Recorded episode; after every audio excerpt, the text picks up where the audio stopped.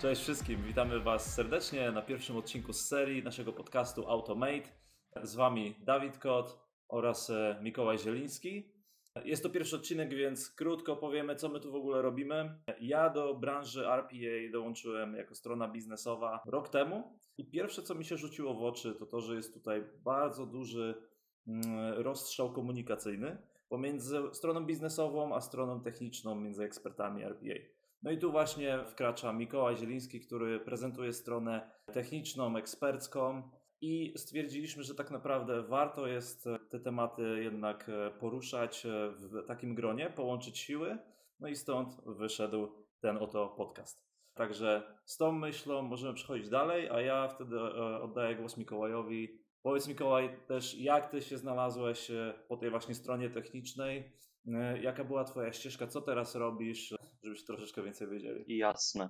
Moje początki w RPA zaczęły się tak jak myślę, 5 lat temu około. I szczerze mówiąc, no, nie były one takie bardzo oczywiste. Moja jakby kariera w tym rozpoczęła się od Pythona, od automatyzacji opartych na Selenium. Byłem wtedy właśnie takim zwykłym administratorem e, różnych systemów klienckich, no i była taka jedna pani, która mnie bardzo irytowała. Po prostu do tej pory pamiętam e, inicjały JJ i o mój Boże, to był koszmar. E, co trzy dni zmiana hasła. No i ten system, bo to było dla systemu BMW, no nie był zbyt atrakcyjny, jeżeli chodzi o te, te restarty wszystkie i procedurę do tego potrzebną, więc pomyślałem sobie, no coś trzeba z tym zrobić, ile można restartować tej biednej kobiecie manualnie hasło codziennie, czy tam co trzy dni. E, I stworzyłem sobie skrypt w Selenium. Tutaj wtedy jeszcze zapytałem mojego wujka trochę o pomoc, który znał się na programowaniu Pythonowym e, i tam pomógł mi go trochę doszlifować. No ale w rezultacie rzeczywiście te systemy BMW zaczęły być e, tak kompletnie samodzielne. Nie? Z czasem też powstały inne systemy, którymi zarządzałem i też jakby dorabiałem sobie tę automatyzację. No i w pewnym momencie e, doszło do takiego momentu, że mój szef mnie zawołał, hej Mikołaj, wiesz co, jest tam 500 kont do założenia, e, czy 1000, nie pamiętam w tym momencie, e, ale trzeba jeszcze im rolę przypisać, tam strasznie dużo zabawy, bo to był system Volkswagena, ktokolwiek musi z nim pracować, naprawdę koszmar. Więc napisałem kolejną automatyzację w Selenium. Ona była tak sprawna, że pojechałem do Szczecina na tydzień i balowałem z kolegami, więc e, jak szef do mnie dzwonił, to tylko mówiłem, jak bardzo ciężko pracuję i oj, oj, oj, to naprawdę mnie głowa bolała po poprzednim okay. dniu. Wiecie, opóźnienie 5 minut na jednym użytkowniku i jakoś cały tydzień zleciał, że tak to ujmę. No i kiedyś tam przy piwku wyszła Czyli taka rozmowa. robot przejął obowiązki. Tak, dokładnie. Mnie nie było przy komputerze kompletnie. No i przy piwku wyszła taka rozmowa właśnie w Male, że oni otwierają takie stanowisko i z jakiegoś powodu właśnie mój szef mnie tam zarekomendował. No i wtedy poznałem UiPatha, dowiedziałem się co to jest, stworzyłem straszne okropności, bo jeszcze nie potrafiłem tym dobrze operować ale z czasem jakby dostałem odpowiednią motywację. Po pół roku już byłem takim pełnoprawnym deweloperem, robiłem już samodzielnie projekty. To ruszyło. Specjalizowałem się głównie w orkestratorze, w zarządzaniu tymi systemami. Później dołączyłem do firmy Olympus we Wrocławiu, gdzie jakby przejąłem kontrolę nad operacją UiPath, plus trochę takie R&D, nieoczywiste różne rozwiązania, API, wdrażanie tego typu rzeczy. A w tym momencie jestem sobie w Bayerze e, na roli senior software inżyniera, jeżeli chodzi o automatyzację. No i jestem system ownerem UiPatha dla całej organizacji.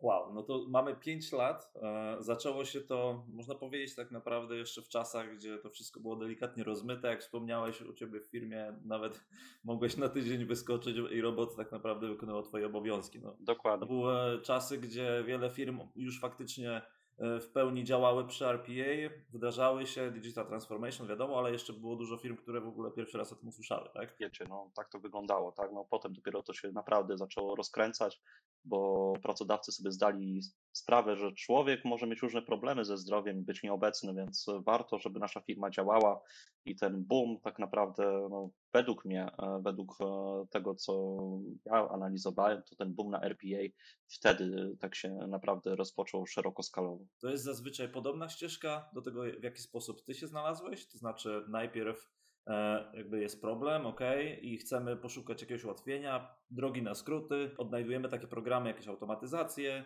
no, idziemy głębiej, głębiej, aż się znajdujemy na stanowisku w bajerze system owner, tak jak ty, czy, czy może to jest wybór tej ścieżki już na samym początku, ok, chcę zajmować się stricte automatyzacją, e, edukuję się pod to. Powiedz mi, jak to wygląda z Twojej perspektywy? Więc e, z moich doświadczeń każdy deweloper albo osoba zaangażowana w te technologie automatyzacyjne, e, no to przede wszystkim jest taka historia znudzenia pracą.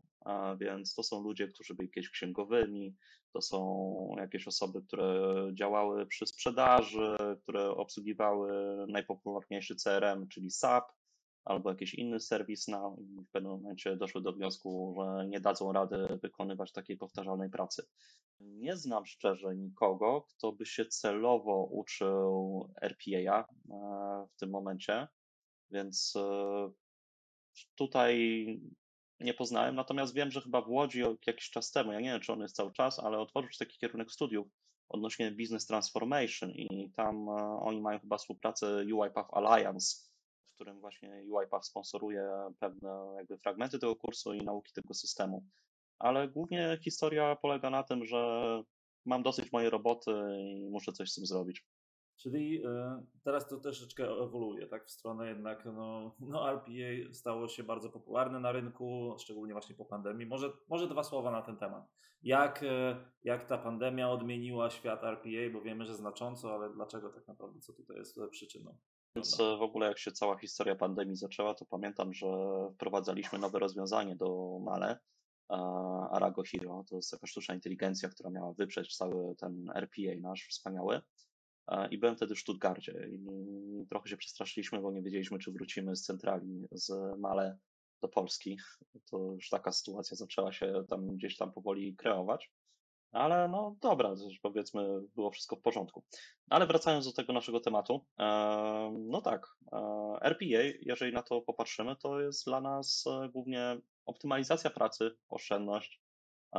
To jest trochę niezawodność, jeżeli dobrze go przygotujemy i bezpieczeństwo procesów dla firm, którym e, się tym zajmujemy. Więc tak naprawdę dobrze przygotowane scenariusze są w stanie nas uchronić przed nieobecnością ludzi.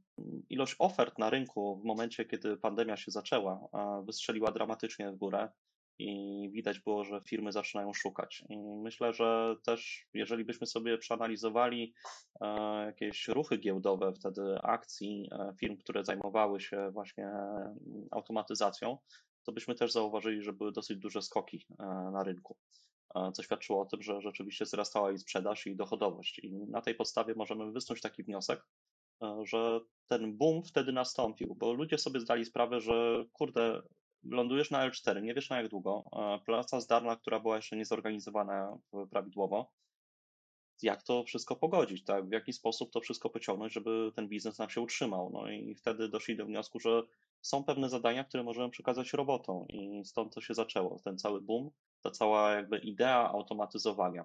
Ale z drugiej strony pokazał nam się taki drobny demonik e, w formie złej edukacji użytkowników, ponieważ ludzie zaczęli się bać dramatycznie, że stracą pracę e, przez automatyzację, a to nie o to w tym wszystkim chodzi.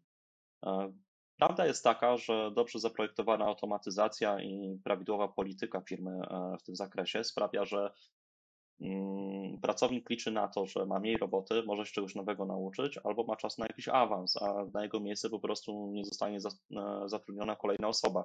Więc de facto nie tracisz pracy, ale idziesz do góry, a firma przekazuje Twoje obowiązki automatowi, a Ty przy okazji nabywasz fajnego doświadczenia prowadząc ten dział automatyzacyjny za rękę i tłumacząc, jak to wszystko powstało, tak? jak to wszystko działa i w jaki sposób powinno być wykonane.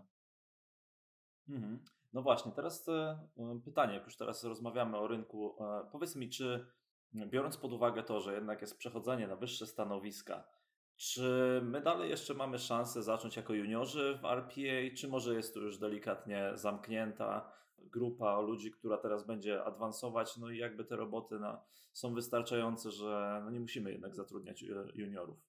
Tak, tak, tak, oczywiście, bo e, duże firmy e, mają tak zwane pro, programy citizen deweloperskie i to polega na tym, że taki Kowalski siedzący przy magazynach, e, przy komputerze, który tam, nie wiem, zajmuje się liczeniem paczek, może stworzyć własnego robota, który zajmie się jego pracą, tak? I jakby jest to na, oparte na licencji, którą firma już posiada. Zazwyczaj firmy wtedy mają też takie programy, które uczą, jak to wykonać w odpowiedni sposób.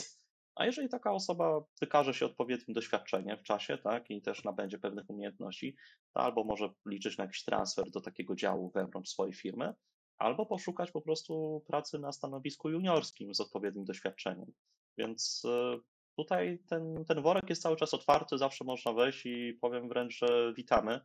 E, no, śmieszna sprawa jest taka, że niestety jest to branża zdominowana przez mężczyzn, więc myślę, że panie tutaj jak najbardziej są witane z otwartymi ramionami.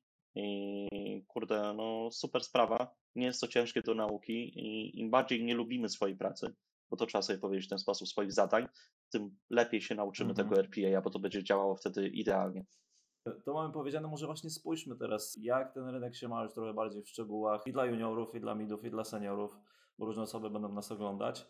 E, Mikołaj, powiedz mi, e, wiem, że coś dla nas przygotowałeś, e, może rzucimy na to okiem. Więc e, ja dla Was przygotowałem zestawienie ofert pracy z Pracuj.pl i Glassdoora, ale też mam dla Was różne ciekawostki.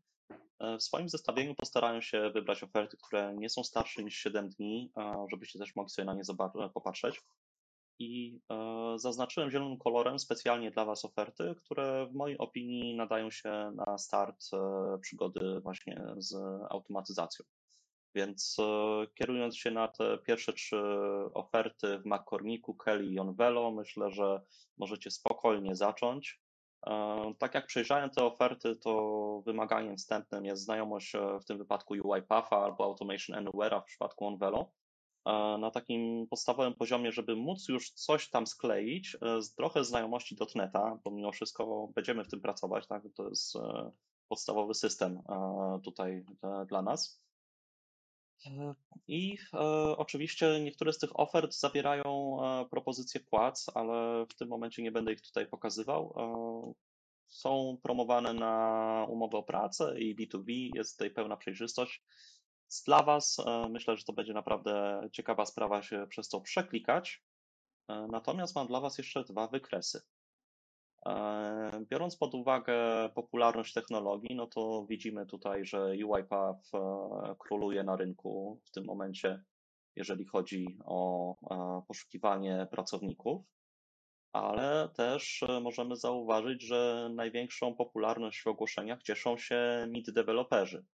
Więc seniorów ofert jest też sporo, ale te juniorskie też jakby znajdziemy. Jest to do zrobienia na pewno coś tam e, ciekawego dla nas wypadnie. Zazwyczaj te prace cechują się pracą hybrydową albo kompletnie e, na home office, więc e, aplikowanie na nie to też nie jest jakiś duży problem. A zobaczmy sobie, jak to wygląda za granicą, bo Glassdoor jest czymś jak pracuj.pl, ale głównie zbiera oferty dla USA i możemy sobie zobaczyć, jakie tam są różnice i jakie stanowiska najczęściej mamy promowane. Czy jeszcze mogę sobie pozwolić, e, wskoczyłbym z zapytaniem tutaj, bo e, pominęliśmy też kwestię tych e, płac, tak? Myślę, że to jest dosyć ważny wątek do poruszenia. Powiedz mi, Mikołaj, czy my właśnie jako junior powinniśmy patrzeć na, na płacę, czy kierować się tym, kto, kto więcej daje, czy może jeszcze zwrócić uwagę na jakieś inne elementy, które nam pomogą wybrać? Więc no, Tutaj e, jako junior to też musimy skupić się na tym, żeby się nauczyć i ten zespół musi być bardzo merytoryczny, bo inaczej utkniemy sami z tymi problemami, które potencjalnie napotkamy. Też fajnie, jeżeli pracodawca jest skory wysłać nas na jakieś szkolenia albo ma dobrą współpracę z producentem technologii, UiPathem, Automation Warem czy Blue Prismem. Więc e, to są na pewno rzeczy, na które warto zwrócić uwagę na, na szkolenia, bo to nam nigdy nie ucieknie. Być może jakieś certyfikaty do tego wszystkiego o których zaraz pewnie porozmawiamy. I no, pensja też musi być dobra, że tak to ujmę. No, nikt nie będzie programował robotów za 5000 brutto, umówmy się. Więc e, myślę, że w tym momencie na rynku tak 7 brutto na juniora to, to można spokojnie e, krzyczeć, jeżeli mamy już jakieś doświadczenie. Jeżeli jesteśmy kompletnie świezi i firma nas bierze, bo widzi w nas potencjał, to jesteśmy w kompletnie innej sytuacji i wtedy jesteśmy bardziej zdani na pracodawcę. Natomiast jeżeli już zrobiliśmy jakiś jeden projekt, który działa, wiemy jak działają argumenty, wiemy jak działa ref, w przypadku UiPatha, w jaki sposób działa połączenie robota z orkiestratorem i jesteśmy w stanie coś tam zacząć samemu budować, to myślę, że taka siódemka jest jak najbardziej akceptowalna na, na sam start. Zaznaczmy tylko, że nagrywamy to w połowie 2023, bo te dane mogą być za dwa miesiące już nieaktualne. I faktycznie tutaj na początku możemy powiedzieć sobie, że to taka jest tak naprawdę staż już bardziej, a nie junior, gdzie jednak e, ta kwestia e, edukacji, no ona dużo nam jest w stanie pootwierać dróg. Jak widzimy poniżej z Twojego wykresu, wynika, że jest bardzo dużo tych, tych ofert na MIDA, E, i UiPath, tak? Czyli jeżeli połączymy te, te dwie kwestie, znajdziemy sobie odpowiedni staż juniora na UiPathie, e, gdzie mamy dostęp do odpowiednich e, szkoleń i jednak współpracy z merytorycznym zespołem doświadczonych kolegów, no to wtedy może to nam pootwierać fajne, fajne ścieżki i fajne drzwi na przyszłość. No właśnie, ale teraz przejdźmy sobie do Ameryki. Zobaczmy, jak nasi koledzy sobie radzą. Nie jest niespodzianką, że będzie dosyć duży rozstrzał między nami. Szczerze mówiąc, miałem drobny problem z tymi ofertami. On polegał na tym, że ja za bardzo tych firm nie znam. Nie są dla mnie rozpoznawalne. Wiadomo, to są po prostu rynki amerykańskie, trochę inne niż nasze europejskie. Natomiast możemy zauważyć, że tak jak u nas w Polsce najpopularniejszym stanowiskiem, na którym obecnie szukają e, pracowników, to jest RPA Developer i technologia UiPath, co też nie jest jakimś dużym e, zaskoczeniem. Główny poziom, którego brakuje z tego, co wychodzi, to senior, ale też zarobki są kompletnie inne, bo zobaczmy, że mamy stawki rzędu 145 e, tysięcy dolarów rocznie albo 77 do 104, ale też e, jedna firma tutaj, e, Hexadata Solutions, e, oferuje nam prawie pół miliona, więc no, to jest jednak widać potęga tej technologii. Popatrzmy na to mhm. z tej perspektywy, że gdyby ona nie była ważna, gdyby to utrzymanie ruchu w tych firmach za pomocą automatyzacji nie wymagało aż tak dużych nakładów, to nikt by nam tyle nie zapłacił. Być może za jakiś czas też dojdziemy do podobnych stawek w Europie. Wiadomo, też e, są inne kraje poza Polską, ale myślę, że na ten moment e, w Europie to pół miliona dolców e, za bycie w tym wypadku senior developerem w Automation Anywhere to raczej nie dostaniemy. W ramach ciekawostek ja tutaj popatrzyłem sobie też trochę na Indię kontra Ameryka, bo znalazłem takie różne ciekawe porównania no więc pierwsza rzecz to w ogóle mamy międzynarodówkę. Możemy zobaczyć, że średnia płaca roczna w RPA jako deweloper to 43 tysiące funtów. Nie, nie mieszkałem nigdy, nie wiem, ktoś może dać znać, czy to jest dużo, czy mało, bo mi jest ciężko powiedzieć. W takim wypadku innym to Stany plasują się na 77 średniego zarobku dla dewelopera ale Indie to tutaj szczerze wątpię, żeby to była zarobki e, roczne, a przynajmniej łudzę się na to, że to jest chociaż miesięcznie. Typowy deweloper zarabia sobie 40 tysięcy, solution architect dwa razy tyle, analityk, czyli osoba, która głównie rozmawia z biznesem, przekazuje dane oraz e, buduje na te PDD 45 tysięcy funtów, a projekt manager 52, więc y, morał z tego taki, uczmy się jak najwięcej, zostańmy architektami. Jeżeli chodzi o poziomy doświadczenia, to tutaj e, średnie globalne zarobki dla juniorów to jest 24 tysiące funtów rocznie, e, dla midów 40, e, a dla seniorów 73, więc też widzimy taki rozstrzał. I na tej podstawie też dla tych osób, które dopiero by chciały startować jako deweloperzy. Myślę, że to bardzo fajnie obrazuje, na co można liczyć e, wraz z rozwojem kariery, e, jakie są trendy wzrostu tych e, zarobków. Czy możemy powiedzieć, że też się odniesie też do polskiego rynku, tak? Tutaj te różnice, stawki wiadomo będą wyższe, tu będziemy mieli 120, 250 i około 400 tysięcy złotówek. Może nie dokładnie jeden do jednego, ale czy E, jakby różnica, czy gdzieś tam odniesienie będzie podobne? No, jakbyśmy na to popatrzyli, to, to tak, to, to jest to do, do zrobienia, że tak powiem. No wiadomo, to funta, złotówka to jest inna liga, nie? Ale jeżeli popatrzymy na różnicę wartości procentowej, to, to jak najbardziej. Okay. Z takich ciekawostek dla tych z nas, którzy pracują z teamami z Indii, to chłopaki w Indiach, e, w zależności od regionu, w którym pracują, e, mogą liczyć na różne naprawdę zarobki. Okazuje się, że ci, którzy są usytuowani w Pune, to czują się jak pączki w maśle, ale jeżeli ktoś zaczyna pracę w Mumbai, to już jest o połowę tańszym pracownikiem. Więc e, tutaj takie oczko dla naszych projekt menadżerów, którzy chcą wybierać odpowiednie budżetowo teamy, ale zastanówmy się jeszcze dwa razy, czy na pewno warto oszczędzać na czymś, co będzie z nami przez parę lat. Dokładnie. No jeszcze biorąc pod uwagę to, że te stawki to są dalej e, może jedna dziesiąta, może jedna piąta tego, co płacimy w Polsce. E, a niejednokrotnie dostajemy do lepszą jakość i lepsze zaangażowanie. To jest to i tutaj też się pojawia ciekawa dyskusja, ale myślę, że to na, na inny dzień. E, czy warto outsourcować takie działy, czy, czy lepiej budować sobie in-house team, e, który będzie dla nas pracował wewnętrznie. Jasne, zostawimy to na pewno na przyszłość. Też jeżeli chodzi o te oferty, bo tutaj e, myślę, że jest zainteresowanie, LinkedIn ostatnio mi się świeci, cały czas jakieś zmiany, cały czas ktoś szuka nowej pracy. Także będziemy tą listę rozwijać i zachęcamy też do tego, żebyście e, do tej listy dołożyli swoje dwa grosze. To będzie lista otwarta, także można dorzucać swoje oferty e, i się po prostu tym powymieniać. Dokładnie. Te na zielono to możecie od razu tam strzelać. Super. Ja w takim razie, ja w takim razie bym się zastanowił, co nam jest w stanie dać e, przewagę e, na tym rynku? Jednak konkurencja jest. Co teraz możemy zrobić, żeby mieć największe szanse, żeby się wybić z tłumu? E, I może byśmy wzięli faktycznie UiPath pod lupę z racji na to, że tutaj jest przewaga i w ilości ofert, no i też jest to Twoja działka, Ty pracujesz w UiPathie. Tak, no więc y, jest parę dróg do tego. Między innymi początek jest taki, że fajnie kumać jakiś prosty język programowania, albo przynajmniej rozumieć algorytmy. Więc e, logiczne myślenie, rysowanie procesów, e, tak jak mnie uczono w szkole, na przykład algorytm robienia herbaty, gorąco polecam, żeby sobie taką wyobraźnię zbudować.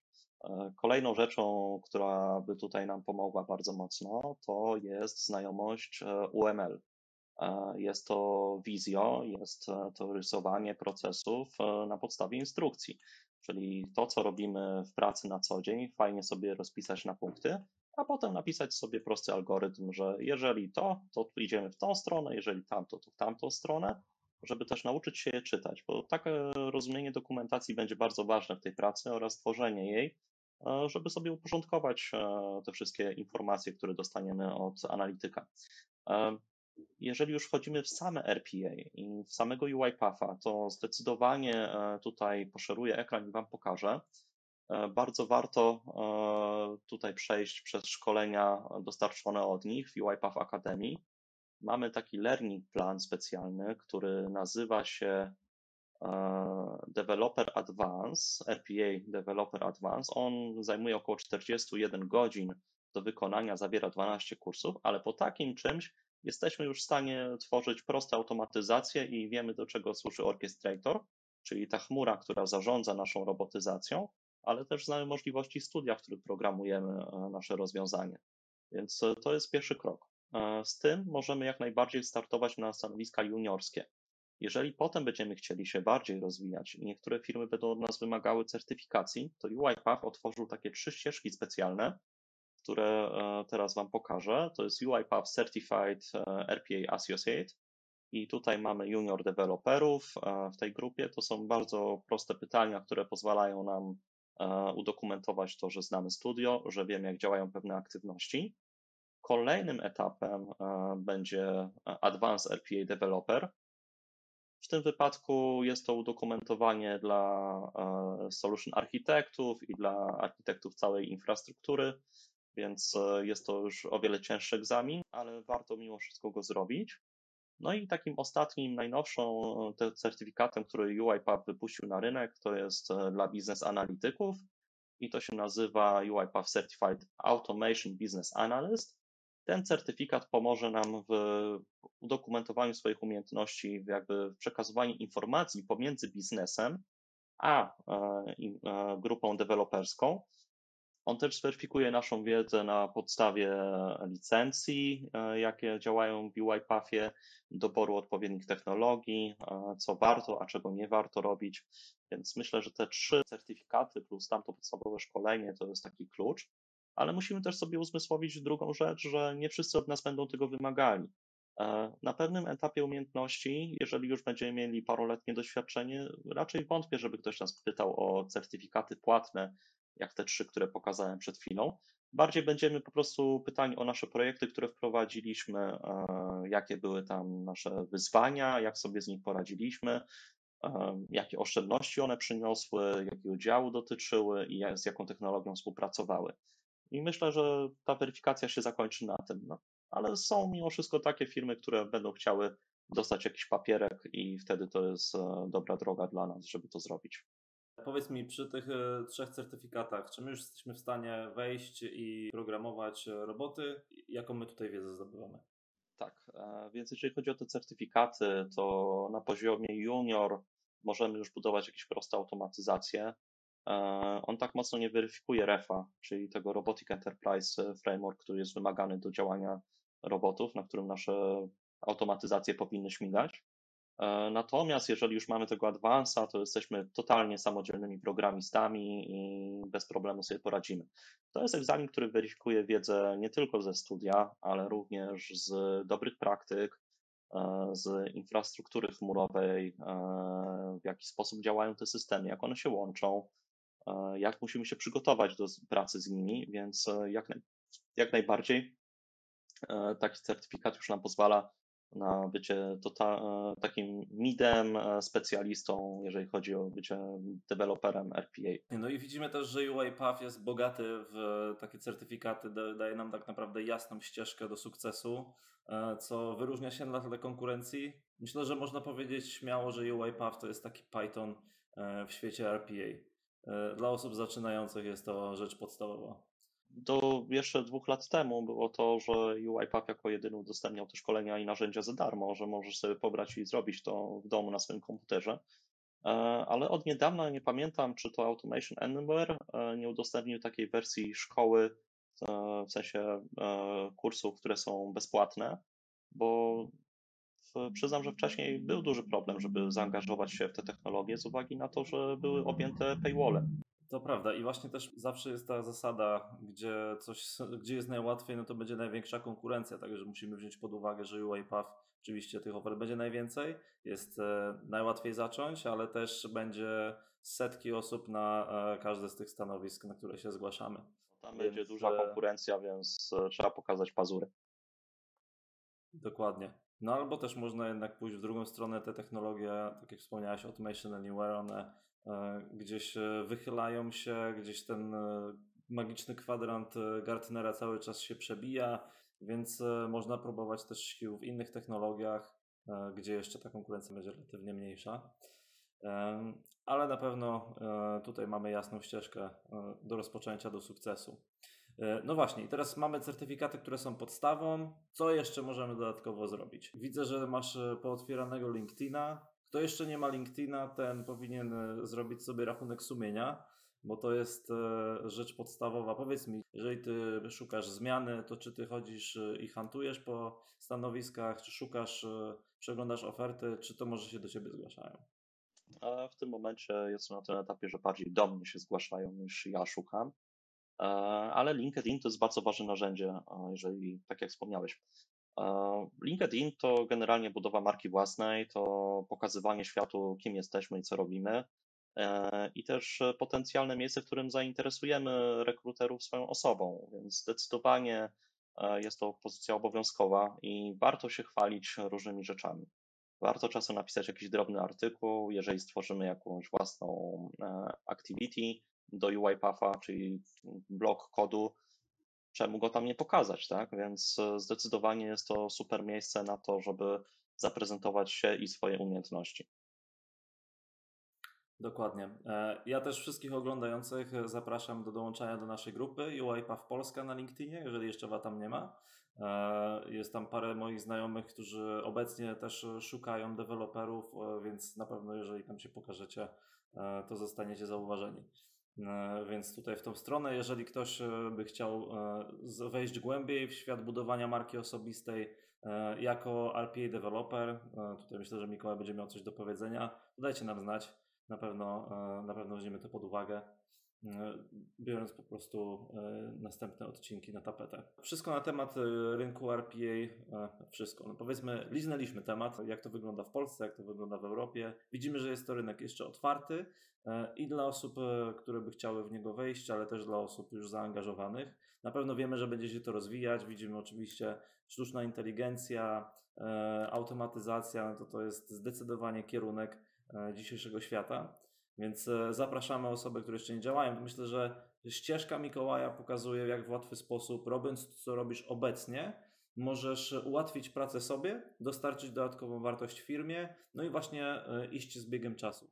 Dokładnie, nie wpadajmy jeżeli... w rutynę, nie, nie siedźmy w nudnych zadaniach i nie dajmy się temu, więc jeżeli jesteście kreatywni Dokładnie. i uważacie, że potraficie wymyślać jakieś sposoby, żeby coś usprawnić, to to jest zdecydowanie dla Was, żeby rozpocząć swoją przygodę z tą technologią.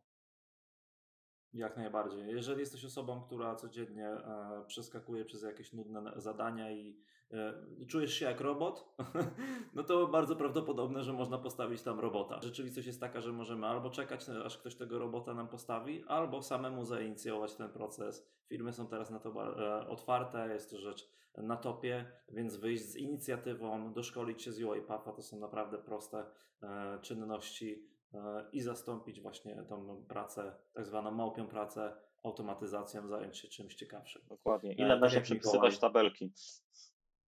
Dokładnie, dokładnie. Nikt tego nie lubi.